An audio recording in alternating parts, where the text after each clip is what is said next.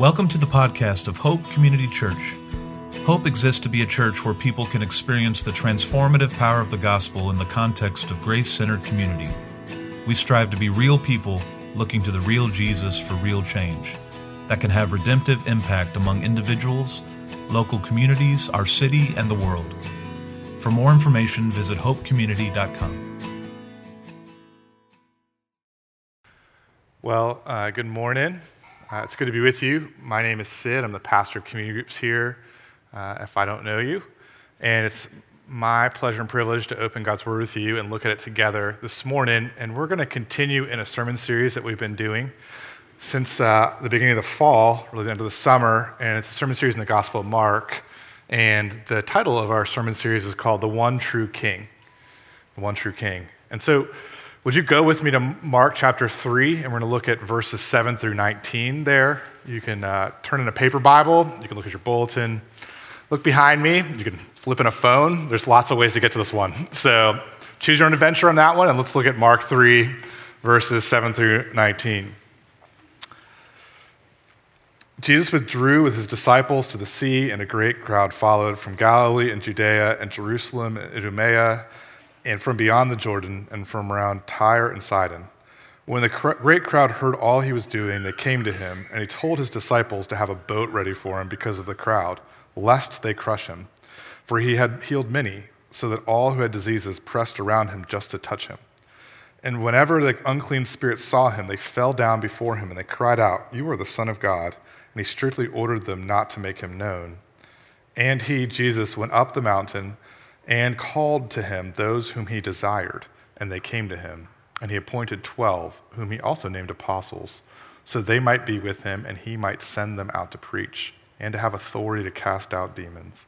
He appointed the twelve Simon, to whom he gave the name Peter, James, the son of Zebedee, John, the brother of James, to whom he gave the name Boanerges, that is, sons of thunder, Andrew and Philip, and Bartholomew and Matthew and Thomas and James the son of Alphaeus, Thaddeus and Simon the Zealot, and Judas Iscariot, who betrayed him. Friends, these are the words of God, and they are more precious than gold, even much fine gold, and they are sweeter than honey, even honey straight from the honeycomb. Would you pray with me?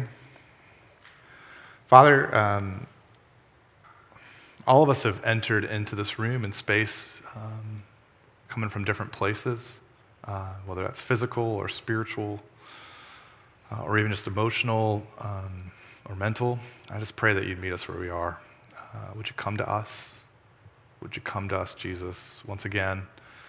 And would you remind us of, of what you would have for us? Uh, most of all, would you remind us of who you are? And would you, in all of your glory and all of your truth and all of your love, be lifted up? Would you be more believable and beautiful to the eyes of our hearts as a result of looking at your word together and spending some time trying to soak you in? We ask this in your name, Jesus. Amen.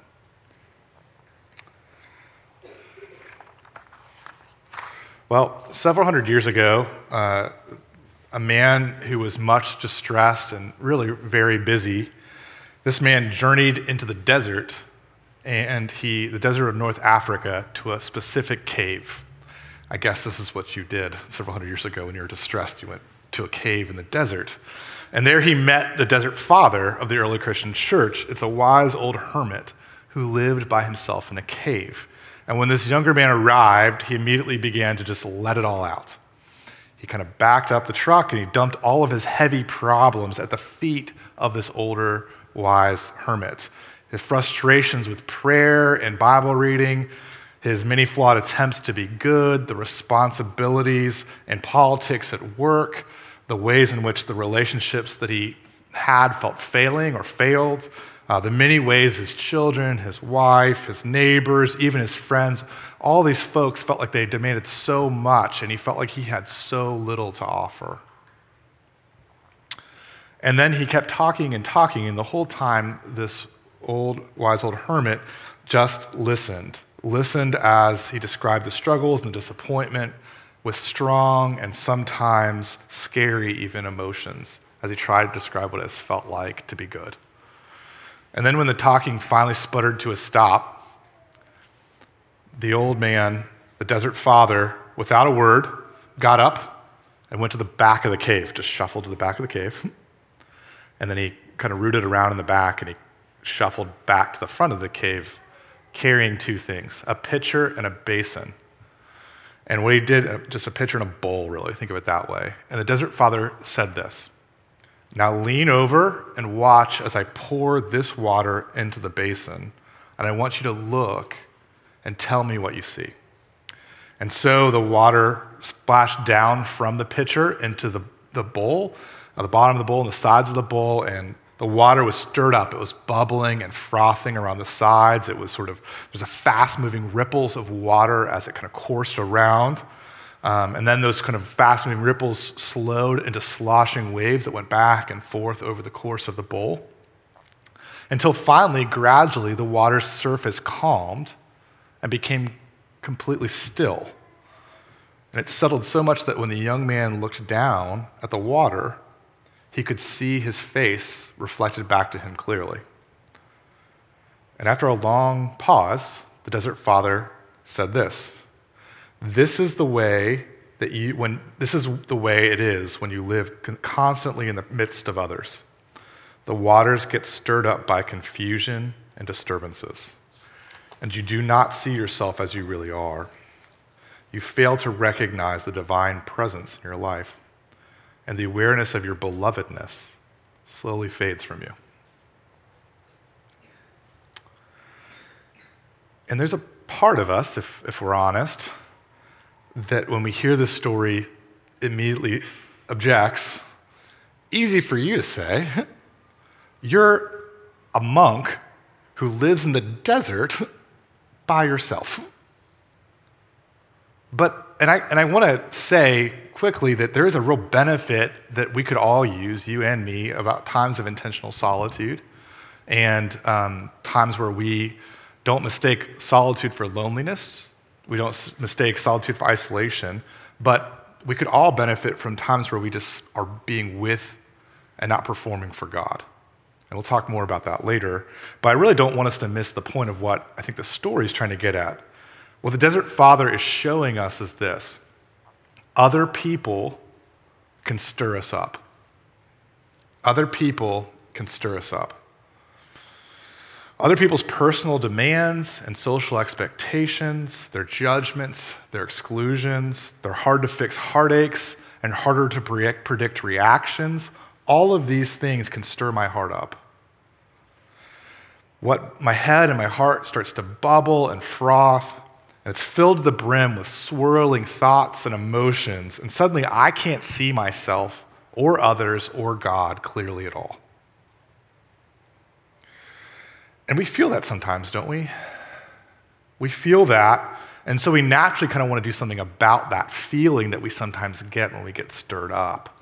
And so we want to, in the middle of a conversation, we start to feel that, and we want to say or do something differently to change the course of that conversation.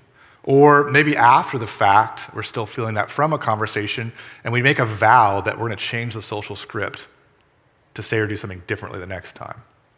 Or we can kind of silently, quietly reach to the back of our heart for an off switch, turn it off, and all of a sudden, uh, I'm not here, this isn't happening, not seeing this. Or some of us simply turn the volume up in our lives and we just get really busy get busy with a schedule or not or purposely not having a schedule so that we can avoid people who might potentially stir us up. And with time and these efforts, some of us have lost touch with our heart's waterline. While others of us, as we kind of press into self knowledge, have recognized that I feel um, so much sloshing of water in my heart and I have to confess, a lot of times in the midst of feeling the, the slosh of water in my heart, I can make it worse. I can grab the jug of my heart and just start shaking. And all of a sudden, I've turned slow, sloshing waves into a frothing, bubbling mess, full tilt bubbles and everything. And really, like, it's important to take this story about the basin um, and this image of the basin and, and put it next to the story that we just read earlier in Mark chapter 3. there is Jesus, and he's hard pressed on every side by a demanding crowd. There he is trying to shush the unclean spirits who come screaming out of hurting people like Roman candle fireworks. There he is, Jesus having to climb up a mountainside just to get the space so that he can call a conversation with a few friends. But in the midst of so many others and these demands, the water of Jesus' heart quickly calms. And it calms so still that when these 12 people, these 12 disciples, look at Jesus, they see themselves clearly reflected back with his love. And reading this many years later, we can say the same thing. By his Spirit, Jesus can touch our heart's water and the face rippling in that water. And he can give us peace. But how was Jesus' heart so calm in that moment? And, and furthermore, I want to know how does being with Jesus actually calm my own heart down and enable me to help calm other people down through his power? That's really the heartbeat of this passage this morning. In Mark chapter 3, verses 7 through 19, we see this. Jesus gives us an example of how to do relationships. And then in relationship with us, he enables us to see clearly and to give other people his peace. And our outline this morning just reflects that truth that Jesus is a model and a means to deeper healing. And first, in the crowd, we see Jesus model something. He models how to be known and how to be how to know by all sorts of other people. And that's the first half of our passage. And then the second half of our passage, we see Jesus with the disciples and we see his friendship. His friendship that motivates a ministry that stills stormy hearts. And really, those are our two points this morning. We're going to look at Jesus as a model of relationships, and then we're going to look at Jesus as a motive for ministry. Those are the two things we're going to do this morning. And that outline is in your bulletin projected behind me. Um, if you're a note ninja, you can use those things. So let's keep moving, and I'm going to look at verses 7 through 9. If you look at 7 through 9 with me, you see that they paint a picture, like a really vivid picture of what's going on in the scene. It's a crowd. It's a crowd of so many who are demanding so much. We read this Jesus withdrew with his disciples to the sea, and a great crowd followed. And they came to him, and he told his disciples to have a boat ready for him because of the crowd, lest they crush him. And Aaron talked about this in his sermon last week, and he kind of detailed how the religious establishment has sort of systemically and systematically kind of uh, rejected Jesus in his ministry. But what's so interesting is while that's happening, the crowd just gets bigger and bigger and bigger, right? It doesn't stop crowds upon crowds of people. In fact, the rumor of what Jesus has done has become, is just only spreading. And we read the geography really from Galilee to Judea to Jerusalem, Idumea, and from beyond the Jordan and from all around Tyre and Sidon, and verses 7 through 8. And basically, all that means is that individuals and families, friends and neighbors are coming from all over the place to the northwest, far to the northwest, far to the south, far to the east, and far. Um, and, and far to all these different four cardinal directions, all coming straight to Jesus in this small town. And they're coming, if they're healthy, to see what the hoopla is about. And if they're coming, if they're sick, they're coming to get healed. They're hoping to get to touch Jesus on the skin and receive healing. They've heard of this man from Nazareth, and they've heard that he's performed more miracles than have been done since the times of Elijah and Elisha in the Old Testament. And so the first takeaway for us is this when we look at the, the life and ministry of Jesus, is relating well means understanding others. Relating well means understanding others. And we see here that Jesus intimately understands us. He gets what it feels like to be pressed upon, and to be pressed upon in such a way that our hearts get stirred up. Look at the way that Hebrews chapter 4, verse 15 summarizes scenes like this in the life of Jesus. For we do not have a high priest who's unable to sympathize with our weaknesses, but one who is in every respect has been tempted as we are, yet without sin. So Jesus felt the demands. He feels the same demands and expectations, the same judgments and exclusions, the same hard to fix heartaches and harder to predict reactions that we do, and then some. And like us, his heart's waterline gets stirred up. He's tempted. He's tempted to believe what the crowd says about him. He's tempted to do what the crowd wants him to do to line up that crowd single file and heal everybody as long as it takes. He's tempted to do these things so that he can be powerful, he can be relevant, he can be popular, he can be famous. Matthew Perry, uh, the actor who played Chandler Bing on the TV show Friends, he died recently. it's been kind of all over the media, his death, but also lots of articles have been written about his life, in particular about um, because he's written this book recently, a memoir about his life that's really honest. It's called Friends, Lovers, and the Big Terrible Thing. And in many of these articles that have kind of honored Matthew Perry's life, they've really addressed the big terrible thing in that title. Because Matthew Perry, in his own words, he names the big terrible thing that because it's his addiction. It's addiction to alcohol and drugs. In one article, Patti Davis, who um, is the daughter of Ronald Reagan, former President Ronald Reagan, and uh, also as an addict, shares about her struggle with addiction and also reflects on the heart of Matthew Perry's addiction, too. Here's what she says I want to tell you something about addiction. No matter who it is or what substance that person is hooked on, loneliness is at its root. Nobody wanted to be more famous than me, Mr. Perry said at the Los Angeles Times Festival of Books in April. But he added, Fame doesn't, does not do what you think it's going to do. And Patti Davis writes, I remember hearing him say that and thinking, right, fame doesn't penetrate the loneliness. Jesus felt this all too human feeling of loneliness, and he felt the pressure that we feel, a heart sloshing and bubbling to fulfill people's demands, or even maybe to still the waters inside of us with food or drink or something stronger. But Hebrews chapter 4, 15 adds, is quick to add, Jesus felt all these things, he was tempted in all these directions, yet he was without sin. And that is, he chose to lean into knowing others, even as he was not fully known. Even as this crowd of human beings and unclean spirits didn't get him and what he was about. Because you see, Jesus chose to relate well, not just to understand us, but to heal us. And so relating well means also healing others. And that's giving, that means giving peace to people's insides and people's outsides as well.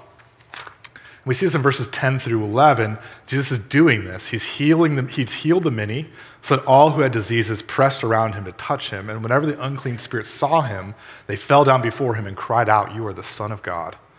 And so Jesus is giving peace to the people from, who are suffering from physical disease. He touches them, and the skin that burns the joints and the, the ligaments and the bones that throb, the organs that are swelling, all of that distress is gone. And then Jesus is giving people peace who suffer from spiritual captivity. Jesus speaks, and people are set free from unclean spirits that can bind us in so many ways, but perhaps especially in addiction. We can be addicted to whatever bodily pleasure or personal performances we think will actually calm the water in our hearts or get rid of this lonely feeling underneath the surface. And Jesus says that thing, that person, no longer has to define you. Let me define you. Let your hearts not be troubled, neither let them be afraid. And that ties into a last thought about how Jesus relates. Relating well is understanding others and it's healing others, but it's also disappointing others. And we look, we see this as in more detail in verse 13 and following, because Jesus clearly doesn't heal everybody gathered to be healed in this scene. And in fact, he separates himself from the crowd and, and the unclean spirits. He disappoints the expectations from all those people gathered from all over to be healed. And he rebukes personal demons, even when they have the right answer about who he is. And so sometimes, like Jesus, we get to say yes and help heal others, and other times we say no and we disappoint other people. And this need to sometimes disappoint is set into our human limits. Even Jesus, we forget that he's his humanity, that he cannot do everything and be everywhere and, um, and be everything to all people at the same time.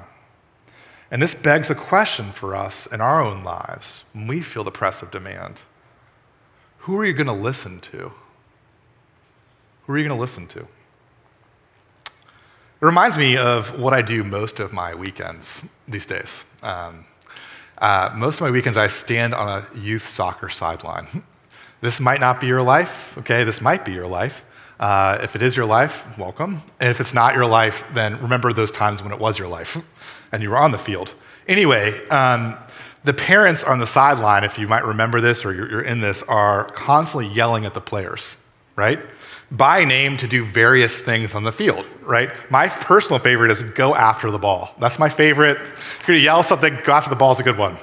Or pass, shoot, run, another good one, run. Um, and, I, and I played soccer and coached soccer for 26 years, my first 26 years of my life. And so let me just tell you a secret. This is a really important secret. Most of those parents have no idea what they're talking about. They just don't. They have no idea. And often the ones yelling the loudest know the least about the game of soccer. Life's like that, isn't it? Isn't life like that? Especially when a crowd of opinions gets going. And so we need to be careful to ask two questions Who am I listening to and why? And then also, am I willing to disappoint some of those voices I'm hearing? Just like Jesus disappointed the whimpering voices in the crowd and the screeching voices of spirits. And just like Jesus is the theme of verses 13 through 19, and you see kind of in this fit of Old Testament symbolism, Jesus hikes up a mountainside and he reenacts Moses and the Exodus scene on Mount Sinai, and he calls by name, this time 12 individuals instead of 12 tribes of Israel, and he starts a new nation of the people of God so that they might be with him and he might send them out to preach and have authority to cast out demons, verses 14 through 15. In other words, Jesus says to these 12 and anyone who follows him afterwards, many people like us, this is what Jesus says do what I do. Do what I do. Um, but thankfully, um, this kind of brings us to a question. Maybe you've heard that sermon before do what I do. And I just want to ask a question that I think is an honest question. How do we begin to do that? How do we begin to do what God incarnate did? And how do we begin to even want to do that? What God did. Thankfully, Jesus is more than a good example. He gives us the desire and the ability to share his peace, a peace which calms hearts and lets us see ourselves and others and God more clearly. And that's our second and final point this morning, right? You see this and these verses, and I'm going to take a, a, a deeper, bigger risk, okay? And I'm going to get even more specific than the average sermon. I just want to, I'm going to say, practically speaking, what does this look like? How does Jesus actually do this? How does Jesus begin to give us the motivation and the power to spread his healing peace? Answer Jesus gives it to us in and through a deep friendship with us. Isn't that amazing? He gives it to us in relationship. Notice what's happening here in verse 13. Jesus called to him those whom he desired. Don't skip over that. He called to those whom he desired. Of the many voices calling out to us in our lives, Jesus' voice is one of them, and Jesus is calling to us. And if we listen to that voice, we'll hear Jesus calling you out of a desire to be with you. And he's calling you by name. Look at those two points, and then we'll be done. Out of deep personal friendship, Jesus called to him those whom he desired. Why? So that they might be with him. Before Jesus wants us to do anything, whether it's a text or listen to a podcast or preaching or casting out spiritual shame and fear, before any of that, Jesus just wants to be with you. He wants to be with you as a human being, as you are, right here, right now. No matter what you did last night, no matter what you're thinking about instead of the sermon right now. He wants to be with you, that person, that guy, that girl. How? How in the world is that true? Here's how. For while we were still weak, at the right time, Christ died on a cross for the ungodly. And God shows his love for us that while we were yet sinners, Christ died for us. We struggle to believe this, don't we? Right? I, am professionally religious, and I struggle to believe this. And whether you're a Christian and you call yourself that, or whether you wouldn't feel comfortable with that, it can feel impossible to believe that God would really desire to be with me. In so many ways, every day, it's a call to leave the Charlotte crowd and come and just be with Jesus. But what does that look like just to be with God? To, I love the words of Brennan Manning here, to conscientiously waste time with God. To conscientiously waste time with God. What does that look like? Well, let me give you a metaphor. Surprise. It looks a lot like being with your best friend. the, you know that friend that you've known for several years, as long as you can remember, maybe, who actually likes you? That's what it's like to be with God. You don't, like, just think about that relationship. You don't feel like you have to fill up the space talking. You don't, have to feel, you don't feel like you have to fill up the space talking about him or talking to him, even. You don't feel like you can just be in his presence right? And sometimes being in his presence looks like talking to him or listening to him face to face. But also, it looks like feeling free free to just be with him side by side, checking your email, going to the gym, listening to a favorite song, or even just feeling out the silence between the two of you. And it's out of this experience, this peace with God, that we share others. We share this peace with others out of our experience of that peace. We share this healing. And this is what uh, Frederick Barbee and Paul Zahl call a glorious hope. And here, the glorious hope. The glorious hope is this to be able to move out from judgment and unremitting demands as the motivational engine of my life and I get to move into a merciful deliverance granted by virtue of another's action on a cross. What does that mean? Out of God's love for us in Jesus, we are free. We are free, first and foremost, just to be. But Jesus knows that is just really hard to take in.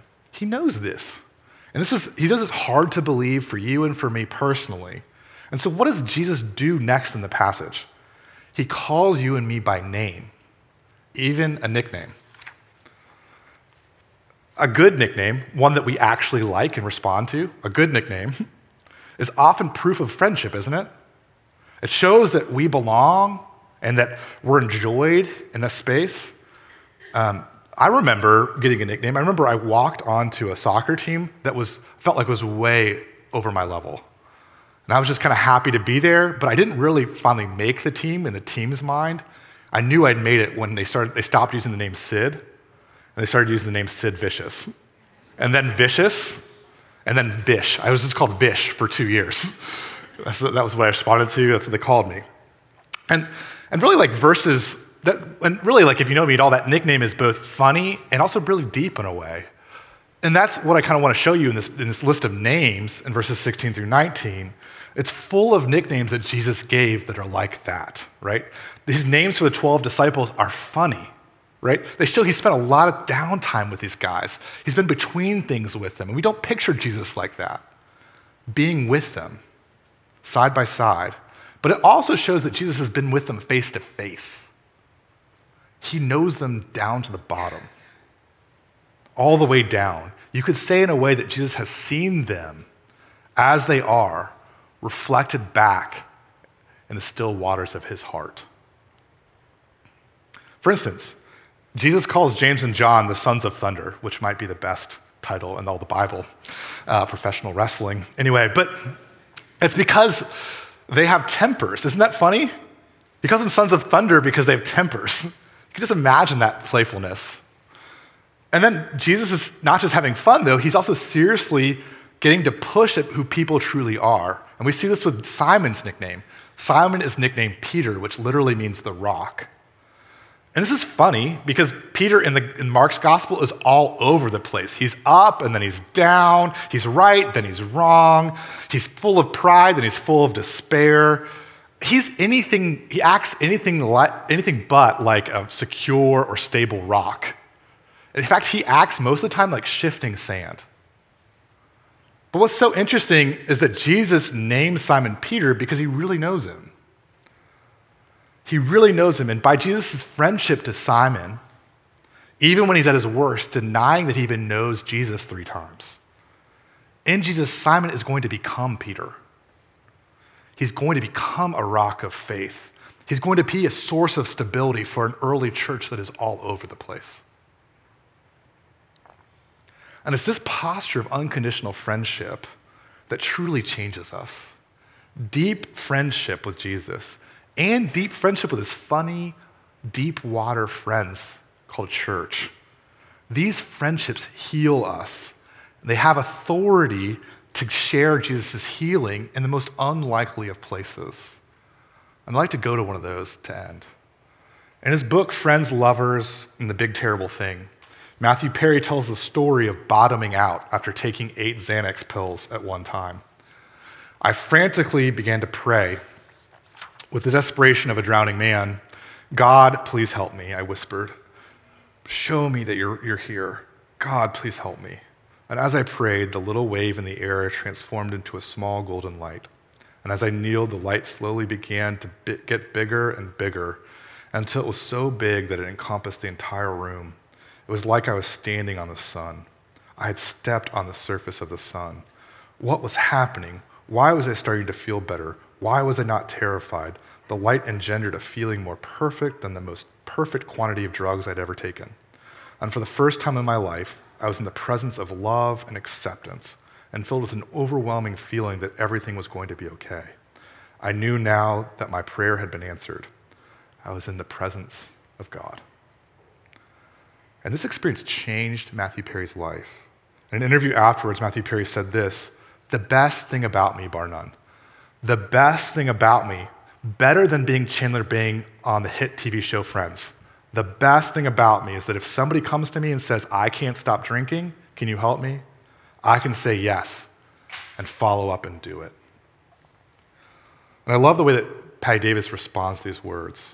He laid bare his wounds, his struggles, his complicated relationship with drugs and alcohol. That's the best we can do in life. Be truthful and hope those truths become lanterns for others as they wander through the dark. I love that image. Perhaps that's close to what Jesus is showing us in this passage. What does it look like to risk a prayer to the Jesus who desires you in your life? God, please help me. God, please help me to just be with you when my heart feels like it's sloshing and spiraling downward. Again, God, please help me to be with that other person, to step in and be with their pain.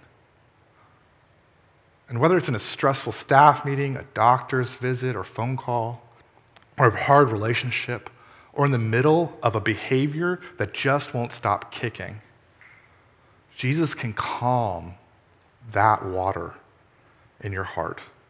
And he might just also ask you to be a lantern a lantern for others as they wander through the dark too. Would you pray with me? Father, thanks for these words to us, um, for your faction for us. And I pray that you would help us to rest in that today. Would you help us to, to reach um, out of that today towards others? And I pray that, um, trusting that you really do like us by your Spirit through your cross. In your name, amen.